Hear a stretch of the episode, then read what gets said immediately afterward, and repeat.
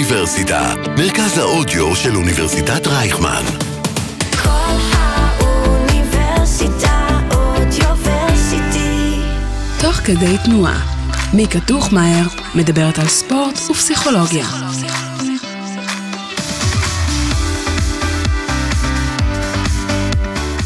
שלום לכל המאזינים והמאזינות, ברוכים הבאים לפודקאסט שלי תוך כדי תנועה בכל האוניברסיטה, הפודקאסט שידבר על הספורט וגם פסיכולוגיה. אני מיקה טוכמאייר, מאמנת כושר וסטודנטית לפסיכולוגיה, ואיזה כיף שאתם פה. בפרק היום נדון על אפי-גנטיקה והדרך להשפיע על הגנטיקה שלנו, יחד עם צחי אנדור, פרופסור באוניברסיטת רייכמן, מומחה בעל שם עולמי בתיאוריה הפסיכוביולוגית של ההתקשרות, בעל ידע רחב בניתוחים סטטיסטיים מורכבים של מידע התנהגותי וביולוגי, ומשמש כחוקר הראשי בפרויקט אלפא. צחי, איזה כיף שהגעת. מה קורה, מיקה? שמח להיות פה. אז בוא נתחיל במה זה אפי-גנטיקה. שאלה נהדרת. נתחיל מאוד במזל. כללית. כן. כן, מה זה לא זה? נתחיל במזל. אנחנו נולדים עם איזשהו מתכון, מתכון שיכול אה, להפיק אותנו. אז אני נולדתי עם המתכון שלי, שזה הקוד הגנטי שלי, ואת נולדת עם המתכון שלך, כל אחד קיבל את זה מההורים שלו. והמתכון הזה יודע להפיק מיקה, או יודע להפיק צחי. אבל אם המתכון הזה היה כל כך קבוע, אז צחי ומיקה לא היו משתנים לאורך החיים. וסביר להניח שגם אני וגם את השתננו, מכל מיני סיבות. זה יכול להיות סיבות מאוד חיוביות, הכרנו אנשים נפלאים שעשו בנו באמת שינוי, וזה יכול להיות מסיבות שליליות, וזה יכול להיות, אפרופו הנושא של הפודקאסט, כתוצאה מאימון. אנחנו חווים שינוי פיזי, והשאלה, שאלת השאלות זה איך יכול להיות, אם יש קוד גנטי אחד שקובע כל מה שאני עושה, הוא לא הולך להשתנות בשום שלב של החיים שלי, שהשינויים האלה קורים, שינויים ביולוגיים. כמו למשל תאומים שיש להם אותו קוד גנטי, ואתה תראה תאום אחד שהוא מאוד מוחצן, ואחד שיכול להיות שיהיה טיפה יותר מופנם. נכון, וככל שהאירועים שהם חווים יתרבו וככל שהם יגדלו, השינויים האלה הולכים וגדלים. אבל אותו קוד גנטי, איך, איך הוא עושה את זה? ואז מה שאנחנו למדים, וזה ממש בעשורים האחרונים, בעיקר בעשור האחרון, זה שיש עוד שכבה מעל, שכבה שנקראת אפי. גנטיקה, אפי זה מעל. וזו שכבה של תהליכים כימיים, שמה שמאפשרים זה לכתוב מחדש את אופן פעילות הקוד. אנחנו לא משנים את הקוד, אבל אופן פעילות הקוד נכתב מחדש. ואז הקוד קיים ואנחנו יכולים אה, להשפיע עליו במינון. אני יכול לשחק איתו. אוקיי, בדיוק. מעניין. ודרך זה אנחנו יכולים ליצור את השינויים.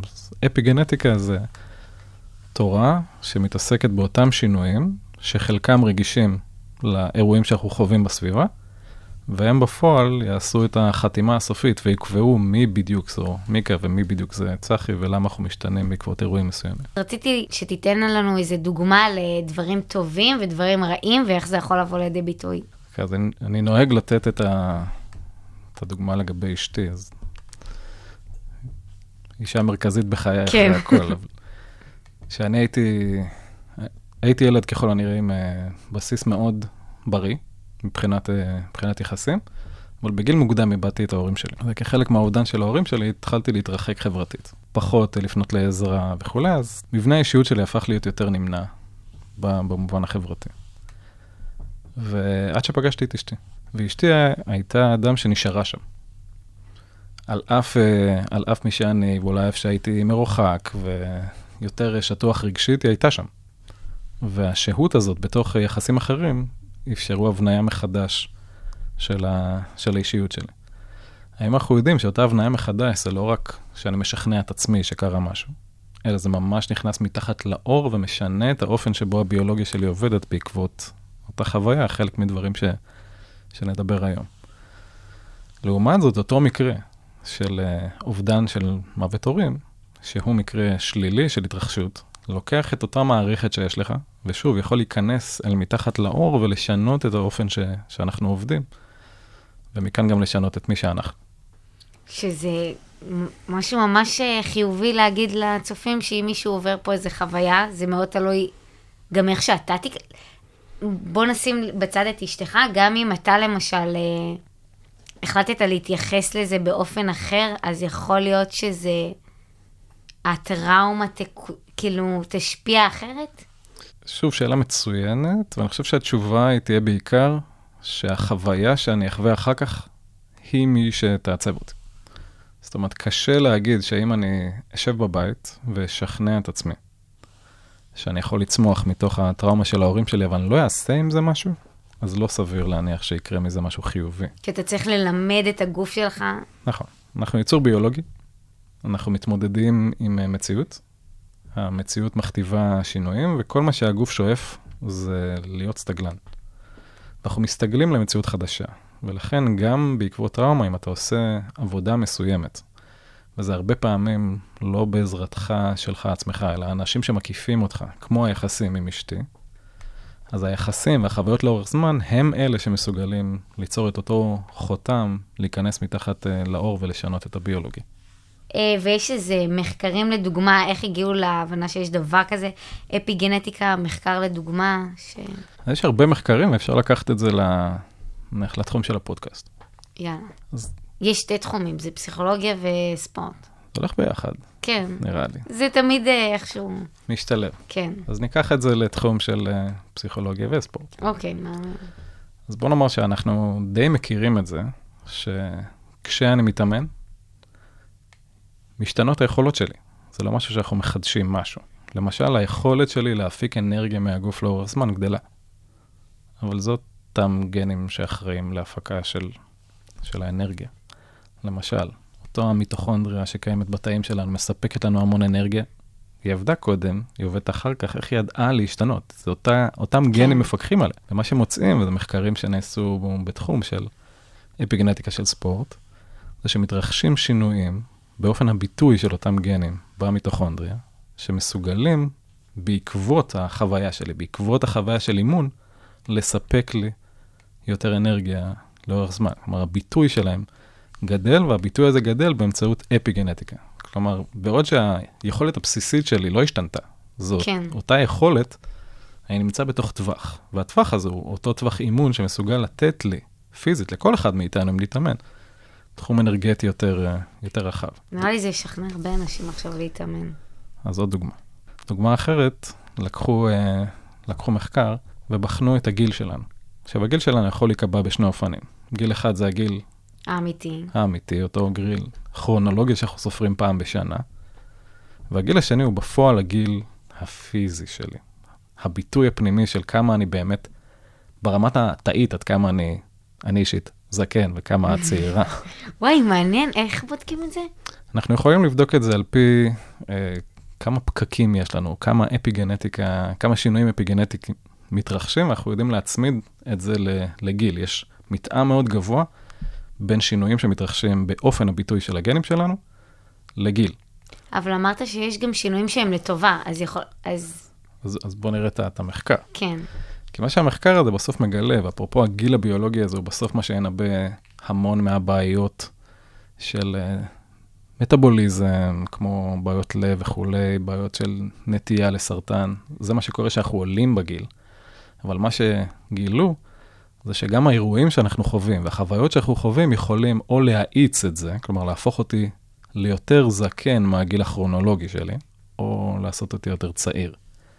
וחלק מהמנגנונים שמאפשרים גיל יותר צעיר בהשוואה לגיל האמיתי שלי, זה אימון.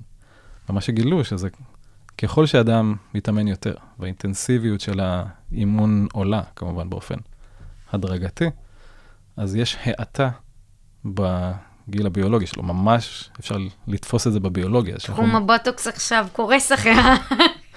לא, זה אומר שיש הרבה תהליכים אה, טבעיים שמתרחשים, שיכולים אה, להפוך אותנו, תרתי משמע, ליותר צעירים בהשוואה לגיל הכרונולוגי שלהם, ואימון הוא אחד מהם. וגם, אה, אני מאמינה שגם תזונה זה משהו... שום דבר לא נמצא בוואקום. כמובן כן. שיש המון השפעות להכל, אבל בסוף אנחנו מנסים להפריד לאיזה גורם יוצר את, ה, את השינויים האלה, וזה אנחנו עושים באמצעות מחקר. כלומר, והוא לאו דווקא רק מחקר, שמחקר ששאלתי אנשים שמתאמנים לעומת לא, אלא חלק מהמחקרים באמת יוצרים אימונים. זאת אומרת, לוקחים אנשים מהבסיס שלהם, יוצרים את האימונים האלה ובודקים את האפיגנטיקה לפני ואחרי. אתה יודע להגיד לי איזה אימונים? אימוני התנגדות, אירובי. שאלה נהדרת, ולצערי אני אצטרך לחזור ולצלול לתוך המחקר כדי לראות בדיוק איזה, אבל המון מהאימונים הם אה, אימונים אירוביים. יש גם אה, בתחומים אחרים, למשל, אם אנחנו אה, תוהים לעצמנו איך יש זיכרון של שריר, שהוא חלק מאוד בסיסי כן. בדברים שאנחנו עושים, לך תלמד בהתחלה אופניים, תתרסק, אבל אחר כך תדע. אז גם מחקרים מראים שזה זה אותם גנים שפועלים, אבל גם מחקרים מראים ששינויים אפיגנטיים הם בסוף אלה שאחראים לאותו זיכרון של, אה, של השריר. אז כל התהליך האפיגנטי הוא בסוף מה שמאפשר לנו לקחת את אה, מה שההורים שלנו העניקו לנו, אותו קוד גנטי, ולעצב אותו בהתאם לאירועים שאנחנו חווים. ומכיוון, כמו שציינת, הרבה פעמים אנחנו אחראים לחוויות שאנחנו חווים, אז אם נכוון לחוויות מאוד מסוימות, אנחנו נוכל להפיק גם אה, שינויים מאוד מסוימים. ואז זה לא שזה גורל חתום, נולדתי עם גנטיקה מסוימת, ואו שאני אבוד או שזכיתי בפיס, כן. אלא יש הרבה מתוך מה שאנחנו נעשה כדי להשפיע. אז אה, האמת, אה, זה יכול להיות מאוד אופטימי, כי אם תמיד אנשים הרבה אומרים, אין, זה הגנטיקה שלי, שהיא גנטיקה תפוקה, אז עכשיו אנחנו נותנים להם את האחריות, וזה די מעורר תקווה. נכון, שוב, גנטיקה היא חשובה, כן. אי אפשר להימלט מזה. יש אה, מה שנקרא מוכנות גנטית לכל מיני דברים, אבל בפירוש אין 100%. זאת אומרת, יש מעט מאוד אנומליות גנטיות, מה זה? אנומליות, שינויים גנטיים, אוקיי. שהם באמת יגיעו בסבירות של כמעט 100% להפיק איזושהי תופעה. אנחנו יצור מורכב. והרבה מהמורכבות הזאת נובעת מאותה שכבה אפיגנטית, וחלק ממנה מושפע מהחוויות שלנו. אז בפירוש, גם שניתן לנו גורל מסוים, יש הרבה מתוך העשייה שאנחנו יכולים להשפיע עליה. הרבה פעמים אנחנו מפחדים מהעשייה, או מפקפקים בעשייה. אבל כש- כשנכנסים לזה, והגוף לומד שהוא נמצא במקום אחר, אז הוא חווה את השינוי. ולכן זה, זה תמיד, כמעט בהגדרה, עבודה קשה, כי זה לאורך זמן. וברגע שהגוף שלי מבין שנמצא בחוויה אחרת, והיא לא רגעית, והוא צריך להתאים את עצמו לחוויה, אז יקרה השינוי. זאת אומרת, זה נכון שיש גם שינויים, יש הרבה מאוד שינויים אפיגנטיים, חלקם יותר קבועים וחלקם רגעיים. זה נכון שיש גם מחקרים שהראו שלאחר שלוש שעות אימון, אנחנו יכולים למדוד שינויים אפיגנטיים באופן הפעילות. אה, וואו. ממש שלוש שעות אימון. מצד שני, השינויים האלה לא יחזיקו לאורך זמן. ואנחנו גם חווים את זה באימון עצמו. פתאום כן. ירידה בכושר, ירידה ביכולות, וזה ההתאמה מחדש.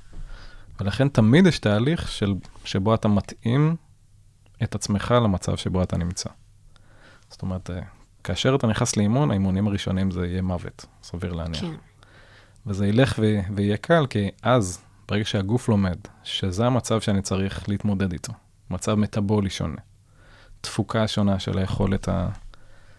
של השלד שלי, ותפוקה שונה של היכולת של השריר שלי וכולי, אז השינויים האלה, ברגע שהגוף אומר, אוקיי, צריך להתמודד עם המצב החדש הזה, כי זה המצב בסיס שלי עכשיו, אז השינויים האלה יתרחשו ויהפכו להיות יותר ארוכי טווח. האם גם בטיפול פסיכולוגי האפיגנטיקה באה לידי ביטוי? כתוצאה מהטיפול אפשר לראות את זה? אז קודם כל, שינויים יכולים להתרחש. התשובה היא כן. שינויים יכולים להתרחש שוב מתוך הוויה. הם לא יתרחשו מתוך זה שאני משכנע את עצמי שהכל יהיה בסדר. זה לא יעבוד. וגם מה שקורה בקשר של uh, מטפל ומטופל, שהוא יכול להיות קשר של uh, פסיכולוג קליני, והוא יכול להיות התהליך שאת עוברת עם האנשים שאת מאמנת. זה עדיין קשר מסוים שנוצר כן. שם. ומה שאנחנו בפירוש יודעים שקשרים, בעיקר שהם הופכים להיות משמעותיים, יכולים לשנות אותנו. והתהליך שאני עובר בטיפול יכול לשנות אותנו. אנחנו כן יודעים שטיפול לא עובד על כולם. זאת אומרת, יש כאלה שלא מגיבים לטיפול והוא לא עוזר, ויש כאלה שמגיבים והוא עוזר. אחד המחקרים שנעשו על זה, לקחו את האפיגנטיקה לפני ואחרי. ומה שהם באמת ראו, שאלה שיש להם, נניח ירידה של תסמינים בחרדה בעקבות הטיפול, הם אלה שגם הפגינו שינוי אפיגנטי. וזה אלה שהטיפול יסייע לאורך זמן. אלה שלא מפגינים שינוי אפיגנטי, אחרי הטיפול סביר שהם יחזרו לא. למצב הטבעי ולסורם, אז ככה שזה יוצר בעיות. כן. איך אנחנו עכשיו יכולים לנצל את ה... למרות שעברנו על זה, אבל עוד קצת לחדד את זה, את האפיגנטיקה לטובתנו. קודם כל, מתוך ההכרה ששום דבר לא קבוע. זאת אומרת, גם אם אנחנו נמצאים במצב כלשהו, פסיכולוגי, פיזיולוגי או אחר, לא נעים לומר, יש לנו המון אחריות בהקשר למצב הזה. כי סביר להניח שזה לא רק הגנטיקה שהביאו אותנו לשם, זה הרבה מתוך החוויות שחוויתי שהביאו אותנו לשם. חלקם לא באשמתי. אני יכול להיות אה, נתון אה, תחת אה, סטרס בגלל אופן העבודה שלי, או כי אני טיפוס פרפקציוניסט, או כי אני מגדל הרבה ילדים, או שבחרתי בעבודה מסוימת. יש דברים שהם אובייקטיביים שיכולים ליצור את, ה, את השינויים האלה. אז סביר להניח שגם החוויות שאני חוויתי, הובילו אותי למצב שהגעתי אליו. מה שזה אומר די בהגדרה, שחוויות יכולות להוציא אותי מאותו מצב. זאת אומרת, החוויות לאורך זמן, שיהיו שונות, יכולות ליצור שינויים אפי-גנטיים, שיוכלו לשנות את מי שאני. כאן צריך לומר במידת הזהירות הנדרשת, שככל שעולה הגיל, הגמישות שלנו נפגמת. כן. לאו דווקא ברמת השריר או השלד, אלא הגמישות של... המוחית. המוחית, האפיגנטית, יורדת. יש לנו הרבה יותר חלונות הזדמנויות שאנחנו קטנים, וברגע שזה מעוצב, זה יכול להשפיע עשרות שנים קדימה. יש לנו פחות מקומות לשינוי בגילאים המאוחרים. מה זה- זה אומר הגילאים המאוחרים? גילאים המאוחרים זה כבר אחרי גיל חמש. אה. אבל שינויים מתרחשים. כלומר, יש, יש המון שינויים, אנחנו מכירים אותם בגילאי התבגרות, יש המון שינויים בכניסה להורות, ויש עדיין שינויים שאם אני אתמיד לאורך זמן במשהו, זה עדיין ייכנס וישנה את האופן שבו הוא עובד, כי ככה הגוף נועד לעבוד. הוא נועד להסתגל למצב חדש, אבל חייב להרגיל אותו למצב חדש. אז אמרנו, כדי לעבוד על הגמישות הזו, זה פשוט... אנחנו צריכים להכניס את ההרגל, ואני חושב שבתקופה שאנחנו חיים היום, שהיא תקופה שכמעט הכל בה באינסטנט. נורא פשוט להשיג מידע, נורא פשוט לצרוך דברים, אנחנו לא רגילים לחכות, והתרבות הזאת היא קצת נוגדת את כל הביולוגיה שלנו. כי אם אני ארצה שינוי, ואני אגיד, טוב, מכאן אני רוצה אימון, אבל אחרי שניים אני כבר רוצה להיות אה, ברד פיט. כן? זה לא יעבוד. זאת אומרת, השינויים בהגדרה, מכיוון שאנחנו יצור חי, בעל חיים, השינויים הם לאורך זמן, והגוף צריך להתרגל לסביבה חדשה. אז אחד, כן, אפשר להשתנות. שתיים, האם זה יצורך עבודה קשה? ביולוגית, כמעט בהגדרה. איך המדע משתמש בזה, בקטע של תרופות או דברים כאלה, ביכולת של להגיע מעל הגנטיקה, לשנות את האופן אופן פעילות הכל. כן. נכון, אז יש, יש כמה מקומות שה, שזה הולך לשם. כי כמובן שינוי גנטי זה משהו שמאוד מורכב לעשות אתי ואחרת. מצד שני, עם אפי גנטיקה זה החוויות שחוויתי. יש היום תרופות שעובדים עליהן בעיקר בבעלי חיים, זה לא ממש יגיע לבני אדם, אבל זה ככל הנראה העתיד, שמסוגלות לקחת את, הבנ... את האפי גנטיקה ולשים, להחזיר את השעון אחורה, למצב אה, שהתרחש לפני. כלומר, אם החוויות החתימו חותם אפי-גנטי מסוים שהפך אותי למי שאני, נאמר, חוויתי חוויה טראומטית מאוד קשה, זה החתים את אופן פעילות מערכת הסטרס שלי והפך אותי לפוסט-טראומטי. מאוד מעורער, חווה חדירה לזיכרונות שלי, אני נמנע ממקומות מסוימים. כל זה זה שינוי שנחתם ביולוגית. אם אני יכול לקחת את השינוי הזה שנחתם, בלי לשנות את הגנטיקה, פשוט להחזיר את האפי-גנטיקה לאחור, טכנית אפשרי, אני פותר את הבעיה של פוסט-טראומה. וואו. אז היום יש אה, אי אילו טכנולוגיות, חלקם נקראות טכנולוגיות קריספר, קריספר זה מבוסס על איזושהי מערכת נגיפית שעובדת, שיודעת לגזור באופן מאוד מדויק אזורים בגנום. אפשר ליצור באופן, שוב, היפותטי, יוצרים אותם כרגע ברמת המעבדה וקצת טיפולים בבעלי חיים, שיכולה לקחת ולגזור את החוויה שלי. זאת אומרת, להחזיר ממש את וואו. השעון, אה, את השעון אחורה. זה מטורף. זה מטורף לגמרי. וזה קורה כאן בארץ? אני פחות מכיר שזה קורה בארץ, יש כן מחקרי קריספר בכל העולם, וסביר שחלקם גם בארץ, פשוט כדי להגיע ליישום תרופתי, נאמר, אתה צריך להיות מאוד מאוד מדויק. כלומר, אתה צריך לזהות איפה השינויים בדיוק התרחשו בגנום, שזה חלק מהדברים שאנחנו מנסים לעשות במעבדה, איזה חוויה יצרה איזה שינוי, וברגע שנאתר את השינוי המאוד מדויק שמתרחש, שם הקריספר באופן מאוד מדויק יכול, לקחת ולהחזיר את זה אחורה. כדוגמה אחת לניסוי כזה, זה ניסוי שנעשה בעכברים, ובעקבות uh, שימוש באופיאטים. אותם uh, סמים כמו הרואין, ששימוש אחד משנה את האפיגנטיקה והופך אותך למועד להתמכרות. ומה שעשו בעכברים, פשוט לקחו תרופה שהיא לאו דווקא מטרגטת באופן מאוד ספציפי, אלא תרופה שלוקחת את האפיגנטיקה, במקרה הזה, מה שנקרא מיטילציה, ויודעת להחזיר אותו אחורה, וברגע שהחזירו את זה אחורה לעכברים, הם כבר לא היו מכורים להרואין. כלומר, באופן היפותטי, אתה יכול לקחת התרחשויות שהן מאוד משמעותיות, כמו התמכרות לאופיאטים, שזה כמעט התמכרות שמאוד מאוד קשה להימלט ממנה אחר כך, כי היא כל כך יוצרת שינויים שכל כך קשה להתמודד איתם, כי זה משנה. כל העונג שלי פתאום מרוכז לדבר הזה, ובאמצעות אפי גנטיקה אפשר להחזיר את החוויה לאחור ולהפוך אותך ללא מכור. זה, זה יהיה שינוי היסטרי באופן שבו אנחנו מתייחסים לחוויות מסוימות. מצד שני, יש לזה מחיר, מחיר או שאלות אתיות מאוד כבדות, כן. מתי אני עושה שינויים כאלה, כי זה מרחיק לכת. לא הולכים אחורה בזמן, זה כאילו מתי השינוי, איך, איך אתה יכול לדעת מתי קרה השינוי ב... לא, זה לא במובן של להחזיר את השינוי, אבל אם אני יודע למשל, שבעקבות אה, אותה דוגמה של התמכרות, מה שקורה שאנחנו מתמכרים כמעט לכל דבר. פעם הראשונה זה חוויה עילאית, ואז מתחיל להיות פחות ופחות משמעותי, ואתה צריך לצרוך יותר ויותר מאותו כן. דבר. למה זה קורה? זה קורה בגלל שאפי גנטית, אותם קולטנים שאחראים נניח לקליטה של הרואין או כל סם אופיאטי אחר, הופכים להיות פחות רגישים. ואז אתה צריך לצרוך יותר. ואני צריך לצרוך יותר. מה שאפשר לעשות, זה להחזיר את הרגישות הזאת לרגישות הבסיס, וככה אני, שוב, אני יכול אה, במובן מסוים להחזיר את המצב של ההתמכרות אחורה, כן? זאת אומרת, אני יכול לקחת את אותם שינויים ביולוגיים שהתרחשו, אותם שינויים אפיגנטיים שהתרחשו, שגרמו לי עכשיו להיות מכור, ולהחזיר אותם פשוט אחורה, למה שהם היו ב- ברמת הבסיס.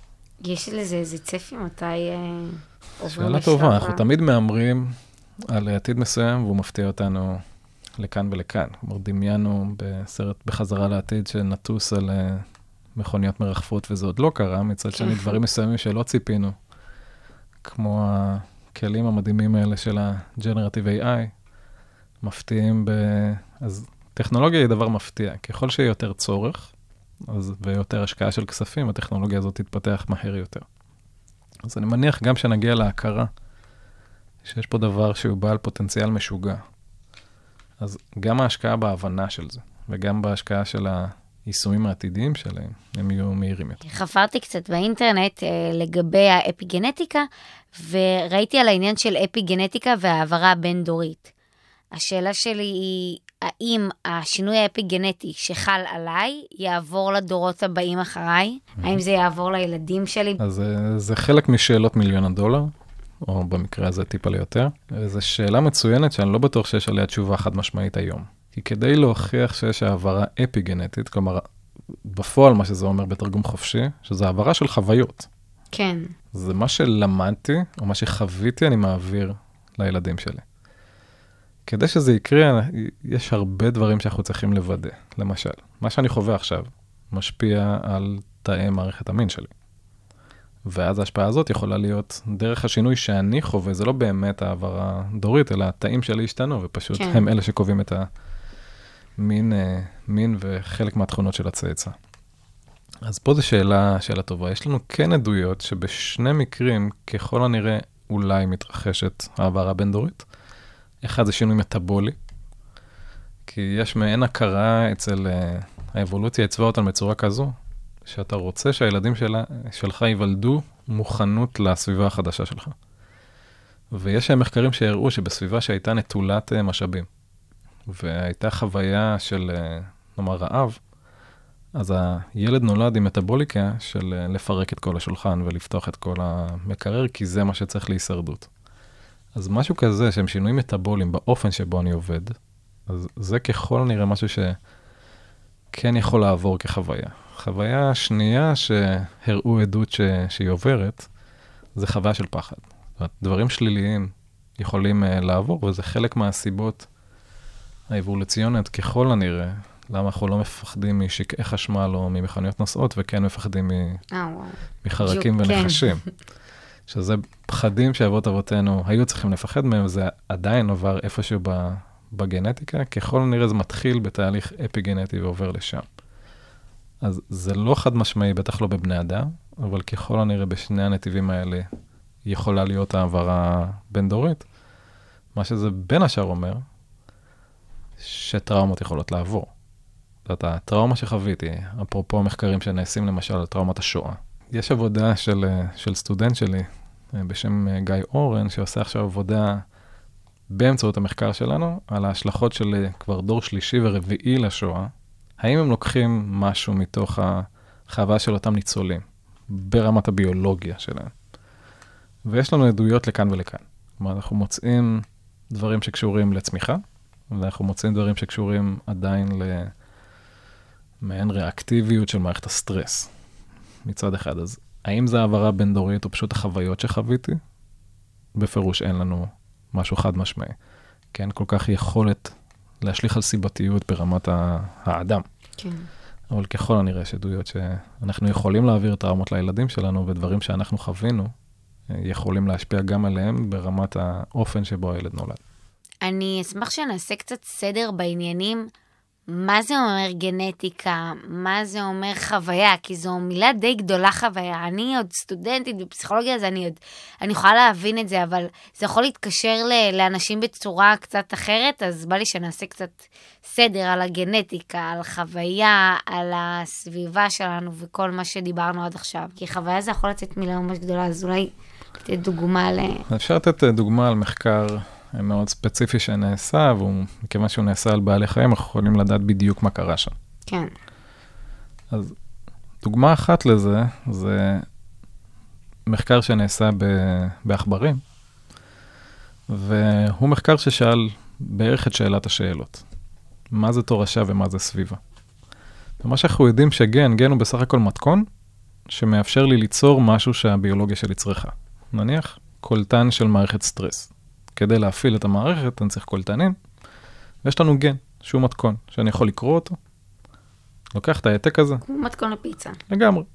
אוקיי. לוקח את ההעתק הזה, ההעתק הזה נקרא RNA, מסיע אותו למפעל, המפעל נקרא ריבוזום, ואז שם אני יכול ליצור את אותו רכיב שאני צריך להשתמש בו. אבל המתכון הזה, כמו מתכון, אפרופו פיצה, אני לא יודע כמה פיצות, אני לא יודע מתי בדיוק צריך להכין את הפיצות, ולכן אני צריך משהו אחר שיורה לי איך להשתמש במתכון. והאיך להשתמש במתכון זו האפיגנטיקה. האפיגנטיקה תוכל לומר כמה להפיק מתוך אותו מתכון. ואם זה קולטן של מערכת סטרס, אם אני צריך להפעיל ביתר שאת את המערכת, אני אוכל ליצור נניח יותר קולטנים בתחילת התהליך, שיפעילו את זה באופן יותר, שאני יותר, אה, ישתחרר יותר סטרס. למשל, שישתחרר יותר אותם הורמונים שאחראים ל- לסטרס. אז יותר אני לוקח את אותו מתכון ואני יכול עכשיו לשחק איתו מבחינת הגוף על פי החוויות שחוויתי.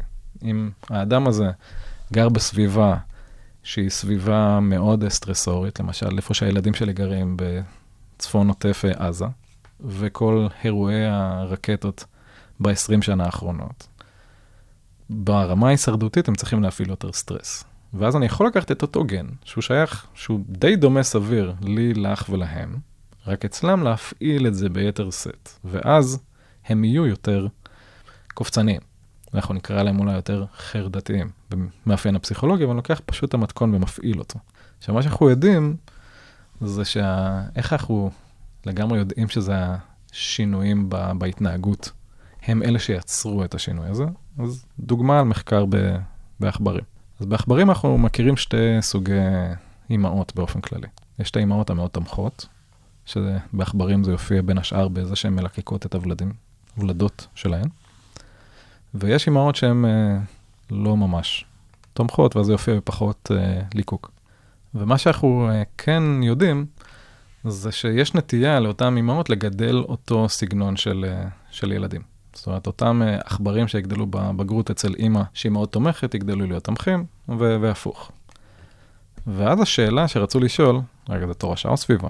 האם הגנטיקה היא זו שקבעה לאימהות המאוד תומכות יש גנים תומכים, ולכן הילדים שלהם פשוט קיבלו את אותו גנים והפכו להיות תומכים, או שמשהו בהתנהגות עיצב את זה. זאת אומרת, ההתנהגות המאוד תומכת תרמה לזה שהם פיתחו אישיות. אז זה תורשה או סביבה? שאלת השאלות גם בתור הורים. כן. ואז מה שעשו במחקר, מחקר בשנת אה, 2004, נתנו לקבוצת אימהות כזו וקבוצה אימהות כזו להביא צאצאים, ומיד ברגע הלידה החליפו אותם. כלומר, אה, מותק הילדים התחלפו. פשוט נותנים לילדים עכשיו, או לצאצאים, לגדול באופן טבעי. ואז מה אפשר לראות? אם הגנטיקה היא מה שקובעת, אז זה לא משנה האימא המאמצת, הם יגדלו בדמות של אותה אימא ביולוגית. כלומר, מספר אלה- הליקוקים לא מעניין. בדיוק, אלה שתומכי, אימהות תומכות, הילדים שלהם, גם אצל אימא לא תומכת, יגדלו להיות uh, הורים uh, או עכברים uh, תומכים, כי זה הגנטיקה. או שמה שחשוב זה ההתנהגות של האימא המאמצת. ומה שראו באופן מאוד ברור, ומחקרים כאלה נעשו אחר כך גם בבעלי חיים אחרים וגם אצלנו במחקרי אימוץ, אתה גדל בצלמה ודמותה של האימא המאמצת. הגנטיקה כמעט לא מסבירה כלום. ואז איך זה אפשרי? כן. והתשובה היא אפי גנטיקה. ומה שלמשל רואים אצל ה... בתגובה שקורה, אפרופו קולטן של מערכת הסטרס, שכשיש אימא שהיא לא, שהיא לא תומכת, מתרחש איזשהו שינוי אפי גנטי באופן פעילות הסטרס, שהופך את הוולדות ליותר רגישים לסטרס. למה? כי הם נמצאים במקום שלא תומכים בהם, הם צריכים להפעיל מערכת הישרדותית, ולכן כתגובה לאינטראקציות האלה מתרחש שינוי במערכת הסטרס, ואז הוא נשמר ומעצב את האישיות שלו. אז במובן הזה, זו דוגמה מאוד קונקרטית לאיך הדברים מתרחשים, ושבסוף אנחנו מאוד יצור אפי גנטי, ולא בהכרח אה, גנטיקה. כי החוויה תיקח את הגן שלי ותעצב אותו באופן כזה שהוא יתאים לסביבה שאני מתמודד איתה. ובגלל שאנחנו נו- מאוד גמישים בגיל קטן, אז כנראה זה עוד יותר השינוי האפיגנטי, עוד יותר חזק. בוודאי, כי בסוף אנחנו, כולנו, כל היצורים של היונקים, בכלל. ככל הנראה משחר היותנו יונקים. היונקים הראשונים טיילו על אה, כדור הארץ לפני 210 מיליון שנה. כולנו נולדים לא ממש אפויים. כלומר, היכולת שלנו לשרוד, טכנית, לא אפשרית ללא אחרים. אנחנו לא יכולים לנוע. בגילאים המוקדמים אנחנו לא יכולים לאכול, אנחנו לא יכולים לשמור חום גוף, אנחנו גם לא יכולים להגן על עצמנו. באופן הגדרתי אנחנו צריכים אחרים. והאחרים האלה יכולים להיות מאוד מגוונים. יכולים להיות אחרים תומכים, ואז זו הסביבה שלך, אתה צריך להיות מותאם אליה. הם יכולים להיות אחרים לא תומכים, ואתה צריך להיות מותאם אליה. כלומר, לא היינו שורדים אילולא הגמישות הזאת. והגמישות יוצרת ההתאמה הראשונית. הרבה פעמים אותה התאמה ראשונית, שזה ב... אצל בני אדם זה בשנים הראשונות. אם דוגמה על עכברים זה 48 שעות ראשונות. זה עכשיו הולך להשפיע על שארית חיי. הרבה מתוך ההשפעה הזאת. זה נכון שלאחר מכן, כן אפשרים אה, שינויים, אבל הם יורדים בצורה דרסטית. שוב, כדוגמה, מחקר ש... שבחן, שינויים אפיגנטיים יכולים להתרחש על הרבה מאוד מקומות בגנום, אבל מחקר אחד בדק 450 אלף אינדיקטורים כאלה. והוא בדק את זה בגיל 0, בגיל 5 ובגיל 10. ומה שהמחקר הראה, שבין גיל 0 ל-5, זה באמת חלון ההזדמנויות הגדול, בחצי מהאינדיקטורים התרחש שינוי. זאת אומרת, ב-200 אלף התרחש שינוי, והוא לא שינוי, הוא שינוי, אפרופו מה שלמדנו ביחד, שינוי סטטיסטי. כלומר, זה שינוי שצריך אנשים להיות... שומעים את המילה סטטיסטי, זהו, עצרו. נאטמו. זה שינוי שהוא לא מקרי. בחצי מהאינדיקטורים. מצד שני, בין גיל, זאת אומרת 200 אלף, בין גיל 5 ל-10, זה פחת ל-2,000. וואו. זאת אומרת, עדיין זה אפשרי. זה עדיין אומר שמעורבים מאות גנים, אבל עדיין כמות השינוי פוחת באופן משמעותי. וזה מתאים לחלונות שנסגרים גם ביכולת שלנו לשינוי. יכול להיות שהמדע אולי הולך לכיוון כזה של להעיר אותם, לגרום להם להיות יותר גמישים למשך כל החיים? שוב, שאלה נהדרת. אז כתשובה אחת, למשל, לאחרונה התחילו, uh, התחילה שיטת uh, טיפול מאוד uh, מעניינת של סמים פסיכודליים. וואי, האמת שזה עניין אותי לשמוע מה דעתך על זה. אז יש טיפולים שונים של סמים פסיכודליים, חלק שומעים גם על LSD למיניו, או כל מיני דברים כאלה, קטאמין שעובד רבים מאוד. מחקר שיצא השנה מראה שהאופן שבו הוא עובד, הוא עובד על uh, מערכת ביולוגית שנקראת מערכת הסרטונין, והאופן הספציפי שהוא עובד, הוא פותח למשך לעתים אה, שעות עד מספר ימים מאוד מצומצם, חלון הזדמנויות. הוא פותח מחדש את חזרנו ה... לגיל חמש. לגמרי. הוא פותח פתאום את היכולת ללמידה חברתית. ואז מה שעושים... סרטונין זה סרטונין זה... נוירוטרנסמיטור? נכון, בוא נקרא לו חומר כימי שפועל, חומר ב... כימי. שפועל במוח. הוא אחראי לא מעט על היכולת לרכישת למידה, זאת אומרת, הוא, הוא חלק מהתהליך, יש המון מעורבים, אבל הוא חלק מהתהליך של השרשת הלמידה. כלומר, הכנסה של זה לזיכרון לטווח אה, ארוך. כשאני לומדת לרכב על אופניים, זה אני צריכה את הסרטונין. אז השאלה טובה אם זה למידת שריר, אה, נכון, אז... אה, אבל זה יותר למידה של אה, זה אבא שלי, ובשעת מצוקה אני יודע שאני יכול לגשת אליו, אוקיי, למשל. זאת אומרת, למידה חברתית. הבנתי. ומה שמראים שם, זה שהאופן המאוד מדויק שהוא עובד, הוא פותח חלון הזדמנויות, הסמים הפסיכודליים, שבו אני יכול ללמוד דברים חדשים. ואז מה שמנסים לעשות בטיפולים האלה, זה לא כמובן לתת רק את הסם, כי זה לא עושה כלום, אלא אתה נותן את הסם ואז עושה סשן טיפול. ואז שאני מאפשר את הלמידה מחדש, ועכשיו אנחנו משוחחים כסשן טיפול, לא רק שהטיפול לכאורה יכול אה, לשכנע אותי ואני יורדות לי תובנות, אלא ביולוגית אני פתוח ללמידה מחדש, אני מש... חוז... חוזרת לי הגמישות לכמה שעות. האפיגנטיקה, ההשפעה שלה יותר חזקה.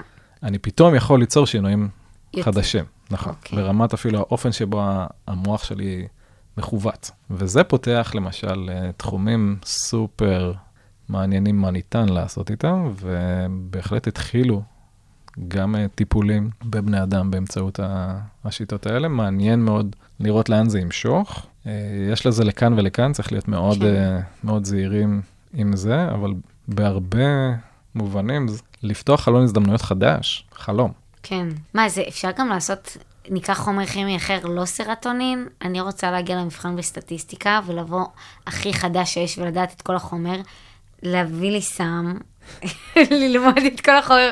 יכול להיות כאילו דבר כזה? כאילו, לאו דווקא בחומר כימי שקשור ל- לאנשים, לאינטראקציות. קודם כל צריך לזכור שכולנו חומר כימי אחד גדול. כן. נכון, אנחנו אנשים ביולוגיים שפועלים באמצעות uh, חומרים. אז השימוש החיצוני הוא נחמד, צריך לזכור שהרבה מ- מהחומרים פשוט יש לנו פנימה וצריך צריך ואפשר להפעיל אותם גם באמצעותנו. אז אפרופו נניח uh, חרדה או ריכוז, ודאי שאפשר לקחת, חלק משתמשים ברטניל למין, למיניו שעושה לי מעין פוקוס. כן.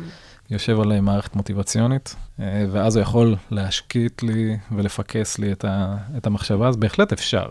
וסביר להניח שמשחר ההיסטוריה, ברגע שלמדנו שיש דברים שיכולים להשפיע עלינו חיצונית, אנחנו השתמשנו בהם. מצד שני, שוב, חוויות יכולות לשנות את האופן שהגוף שלי מפיק. וזה מאוד קל ללכת, אפרופו פתרון האינסטנט, ולהשתמש בתרופות כדי ליצור את השינויים. זה חלק ממה שגרם למגפת האופיאטים בארצות הברית.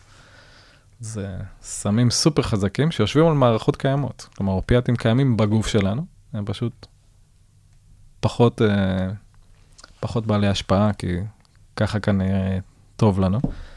ושימוש חיצוני בהם מאפשר אה, חוויות הרבה יותר של עונג ושיכוך משמעותי של, אה, של כאב. מצד שני, הם מאוד ממכרים. אז לכל דבר יש מחיר. השאלה אם רוצים ללכת במחיר הטבעי, או במחיר החיצוני, שכמובן יש מקומות אקוטיים שחשוב ואפשר להתערב. והשינויים האלה בסוף יכולים ליצור שינויים אה, חיוביים באמצעות תרופה. מה שכן, כמו בתהליכי התמכרות, ככל הנראה גם לזה הגוף מתרגל, לא צריך יותר כן, מינון כן. כדי שזה ישפיע וכולי. אז השילוב בין השניים. הסיבה שהסמים הפסיכודליים יש להם פוטנציאל כל כך רחב, כי זה לא שימוש לאורך זמן. הרעיון הוא לפתוח לך את החלון לחוויה. ואז אתה כבר אחראי למה שקרה אחרי הלמידה. ואז ברגע שאני אעשה את הלמידה, אני אוכל לרכוש את, ה, את השינוי שהוא יישאר איתי. כלומר, זה רק פותח לי את האפשרות לשינוי מחדש, ואז אני, אני, כצחי עם החוויות שאני חווה, ייצור את, ה, את השינוי. אבל זה לא סם שאני אהיה תלוי בו, זה לא המטרה. כן, זה לא עכשיו כל פעם שאני... אה, סתם דוגמא, אמרת שאתה בהתחלה היית מאוד אה, פחות מתקשר, אפשר לומר את זה? נכון. אז סתם הבאנו לך סם, עכשיו אתה, החוויה שלך השתנתה, אתה סופר אה, חברותי, רוצה רק אה, חברים חדשים, אבל אז הסם ירד. אז הסם ירד, ואז עכשיו אתה, אני- שינינו לך משהו, אבל זה יותר מורכב. כי, כן. כי עכשיו אני תלוי בסם כדי לחוש את זה. כן, ואז השימוש בתרופות, אם זה לריכוז ואם זה לדברים אחרים, זה בסוף יוצר איזושהי תלות. עכשיו, היא יכולה להיות סופר רלוונטית לתקופות מאוד מסוימות, אבל להשתמש בזה כמשהו משנה חיים, הוא בעייתי, כי הגוף הופך להיות תלוי בזה, ואחר כך יהיה לו נורא קשה להתמודד ללא. וזה זה כמו התנוונות של אה, כל דבר אחר. אם אני אשב בספה, הגוף שלי פיזית יהיה מנוון, ויהיה לי קשה נורא לצאת עכשיו ולהתאמן ולעשות את ההתחלה, כי התרגלתי למשהו מאוד מסוים. אז גם בזה צריך להיות מאוד זהירים. תרופות הן סופר חשובות, לרגעים מסוימים צריך לדעת לא לעשות להם abuse, לא לעשות uh, שימוש לרעה באותן uh, תרופות ולהשתמש בהן נכון. אם יש לנו דברים שמסוגלים לפתוח אותי מחדש לחוויה, ואז אני אחראי לחוויה, ואני אחראי לשינוי, אז זה דברים שיכולים להישאר איתי, כי התרופה רק נתנה לי את ההזדמנות להשתנות. זה נכון שבמקרה קיצון, אנחנו, אה, כמו דוגמה של, אה, שוב, רטלין ודומיו, יכולים להשתמש בזה כדי להפחית את ההיפראקטיביות שלי ולפקס אותי למה שאני עושה. האם הוא פתרון לאורך זמן? ככל הנראה לא. האם הפתרון להתאים מערכת אה, חינוך שתתאים לסביבה המאוד סוערת שלי? אולי כן. אז שילוב ביניהם הוא תמיד אה, פתרון. שימוש חד, חד גוני בתרופות, אלא במקרה, במקרים שבאמת אקוטיים, הוא ככל הנראה לא הפתרון הטוב. השאלה שלי אם אנחנו יכולים בלי החומר, ה- בלי הסמים, לעשות שינוי כלשהו אך ורק תלוי בנו. משהו שראיתם שהייתם וואו, סתם איזה מחקר או משהו ש... אז שוב, הרבה מהשינויים קורים באופן טבעי, לא צריך אה, תוספות חיצוניות כדי, ש... כדי שהם יקרו. ריכוז למשל. גם, המקומות שבו אתה צריך אה, לפתוח את הדברים מחדש, הם מקומות או מאוד מקובעים, כלומר, אני כבר ב... במצב, אה, נאמר, פוסט-טראומטי או דיכאון כל כך קשה, שאני לא פתוח לשום חוויה. אתה יכול להוציא אותי מהבית כדי שאני אחווה את זה. אני גם עלול להיות במצב מאוד אובדני או שחור, שאני אני לא רואה שום דרך לצאת, לא תוכלי לשכנע אותי שחוויה יכולה לשנות. זה מקום אקוטי, שבו אנחנו יכולים להתערב באופן תרופתי. אפרופו אחד התרופות, ככל הנראה המאוד טובות לזה, זה קטמין, שהוא גם תרופה, תרופה בין השאר פסיכודלית, אבל הוא גם עושה המון דברים לדיכאון. זה המקום שבו צריך בהחלט אה, תרופתי להתערב. אבל זה מקום שכבר החוויות לקחו אותי למקום רחוק ו- וקיצוני, ואנחנו יכולים באופן מניעתי לעשות דברים אחרים. ושם החוויות יכולות להיות חוויות משמעותיות. אז החוויות בהחלט יכולות לעצב אותי, כמו דוגמאות uh, שנתנו על הורות מסוימת שמעצבת את, ה- את הגנטיקה, אז גם התנסויות מסוימות יעצבו את הגנטיקה, וככל הנראה הקשר עם אשתי, שהוא נעשה בגיל מאוחר באופן יחסי אחרי צבא, עדיין עיצב אותי, אבל פשוט הייתי שם לאורך זמן. אם הייתי לוקח uh, תרופות לעזרה, אז יכול להיות שהחוויה לא הייתה מעצבת אותי, אה, אותי, והשינוי שהייתי חווה הוא שינוי תרופתי. יורד מהתרופה, יחזור להיות כן. הצחי שהייתי. אז באמת כדי ליצור שינוי לאורך זמן, ושינוי אה, בתוכנו, קשה לעקוף את זה באמצעים רגעיים של... כאילו צריך לנצל את הרגע ו... ולתת את העבודה. כן, ולתת את העבודה. מעניין, אני אוהבת את הפרק הזה, כי הוא גורם לנו להבין שיש לנו הרבה אחריות, וכאילו, אנחנו יכולים לשנות את המציאות שלנו. אנחנו יכולים לשנות, כן, זה דורש עבודה, כן, ובמקומות אקוטיים אנחנו צריכים עזרה. ומשהו שאני לא רוצה שיקחו מהפרק הזה, זה שאתה צריך לעשות את הדברים לבד. כי הרבה מהשינויים שאנחנו קוראים, כהיותנו יונקים, בני אדם וכולי, הם קורים כמעט תמיד באירוע חברתי. כמו שאין לי שום יכולת לשרוד ללא האדם האחר כשאני תינוק, ואני חייב את אימא שלי כדי שתאכיל אותי, תיתן לנו חום, וחייב להתאים את החמולה סביבי, ואני חייב את הידידים שלי. הרבה מהחוויות הן חוויות כאלה. הן חוויות של פנייה לאחר וקבלת עזרה. אז שלא יובן במקום מסוים, שאם עכשיו אני נמצא במצב אה, דיכאון, זה תלוי אך ורק בי כן. כדי לצאת מזה. זה תלוי בהרבה עבודה של אנשים אחרים וטובים שיבואו וירימו אותי, זה החוויה. והחוויה היא הרבה פעמים חוויה משותפת. והחוויות האלה יכולות ליצור את אותם שינויים. כלומר, אני לא יצאתי מהאישיות שהייתי, כי אני עשיתי, יצאתי לטיול סביב העולם והייתי בוויפאסנה, הם ח... סופר חשובים, אבל יצאתי רק כי הייתי ביחסים עם בת הזוג שלי, מישהו אחר שהיה שם, מישהו אחר שעזר לי וגרם לי לפתוח שוב בעצמי באנשים אחרים ובעולם. אז במובן הזה, כן, אנחנו אחראים לחוויות, אבל האחריות היא גם לאנשים שסובבים אותנו. זאת אומרת, אה, לבוא ולהכיר שאני במצב מסוים ולעזור לי, והחוויה המשותפת בהחלט יכולה ליצור שינוי. התמיכה של אנשים מסביבך זה... היא סופר חשובה והיא סופר ביולוגית, זה עובד בסוף כן. באירוע ביולוגי, המפגש הזה, החיבוק הזה, משחרר משהו בתוכנו, חומרים אה, שהם מגיבים לאותם אירועים חברתיים, יש להם השלכות מרחיקות לכת, ודרך השינויים האלה אנחנו יכולים ליצור גם שינויים שבסוף ייכנסו כחוויה קבועה מתחת לאור שלנו וישנו את האפיגנטיקה ובפועל את מי שאנחנו. אז לא משנה איזה סוג בן אדם אתה, כולם צריכים את האנשים סביבם. במינון כזה או אחר, כן. כן, יש כאלה ש- אה, לא טוב היות האדם לבדו, חל על כולם. חד משמעית, חל על אה, כולם, כל אחד במינון שלו. אבל בפירוש, אה, בפירוש אנחנו לא נועדנו להיות אה, לבד באופן מוחלט. אני לא מדבר על לבד במובן של יחסים, אני מדבר על לבד, במובן של אה, חברים, להתבודד, זה לא, לא בריא לנו ב- בשום צורה.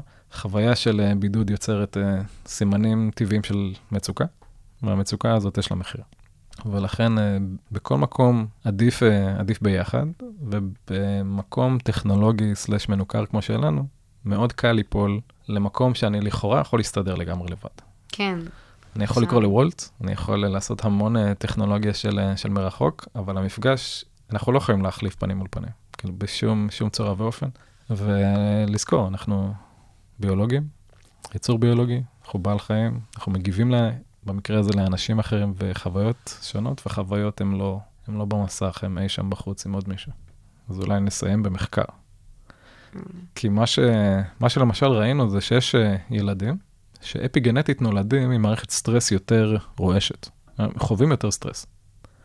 ואז אתה אומר, רגע, אם זו החוויה שלהם זה בהכרח שלילי. אתה יודע, איך הם יוכלו לצמוח מזה? ומה שאנחנו רואים, שזה תלוי מאוד מי מגדל אותם. אם הם גדלים בסביבה הורית, שההורים שלהם נמצאים שם לתמוך, סטרס הוא הזדמנות. הוא הזדמנות שעכשיו אני במצב של מצוקה, אבל הוא הזדמנות כי פתאום יש מישהו שיכול לבוא ולעזור לי. והוא יכול ללמוד שאפשר לסמוך על אנשים אחרים ולסמוך על העולם, ושהעולם בסוף הוא מקום בטוח, כי גם כשאתה נתקל בסטרס, יש מישהו שעוזר לך. כאילו יכול להיות שייוולד בן אדם ולאו דווקא, או יכול להיות לו את ההורים הכי אה, מלקקים, הכי הוריים ותומכים, אבל בגנטיקה שלו הוא יהיה חרד. כאילו זה לאו דווקא הגנטיקה. הגנטיקה שלו היא גנטיקה שיותר מעוררת סטרס. אז יש לנו כמה עבודות עכשיו במעבדה שנעשות בדיוק על זה, של לקחת אנשים שיש להם חוויה הורית יותר מורכבת, בוא נאמר, והאופן שבו הם קשורים להורים שלהם אופן לא בטוח. ובעבודות אנחנו מראים כיצד אפי גנטית, הקשר המחודש בבגרות, בעיקר עם בן זוג, כי זה משהו קבוע, בן או בת זוג, שנמצא באופן קבוע, הוא קשר שיכול לעצב אותך מחדש, ולעיתים לתת לך לצמוח אפילו מתוך החוויה בבקשה. הקשה ההורית. אז וואו. בפירוש, הדברים שקורים לנו בבגרות מעצבים אותנו, גם בבגרות המאוחרת. גם בבגרות המאוחרת, ואנחנו מדברים על גילאי 25-35, שאנחנו רואים את השינויים האלה, והם בהחלט אה, אפשריים. כן, אז גם להיות גמישים ופתוחים לחוויות חדשות, וגם להיות הלאה, אם אנחנו רוצים עכשיו להתחיל להתאמן, אז לדעת שזה יהיה קשה, אבל להתמיד, להקיף את עצמנו באנשים טובים. שוב, בסוף בסוף, הדרך היחידה שלנו זה דרך אה, חוויה ועשייה. אין דרך אחרת לא להרגיש מאושר ולא דבר אחר. הדרך האחרת זה נקרא סמים אופיאטיים, שזה אף פעם לא טוב. שגם שם אמרנו שגם אם יש את הסם, אנחנו עדיין צריכים לעבוד אחריו. גם אם יש אה, סם שאפשר וצריך לקחת אותו, הוא לא מחליף את השינוי האמיתי של החוויה, כי אנחנו נהפוך להיות uh, תלויים בו. אז uh, לצאת, לחוות, ומשם אפשר לצמוח. מהמם. צחי, רציתי להודות לך על ההשתתפות, וזו זכות ענקית עבורי שאתה פה. אה, ותודה לכם מאזינים ומאזינות, פרקים נוספים של תוך כדי תנועה תוכלו לשמוע בכל האוניברסיטה, בספוטיפיי ובכל אפליקציות הפודקאסטים המוכרות. לעוד מידע ייכנסו ללינק למטה, יאללה ביי.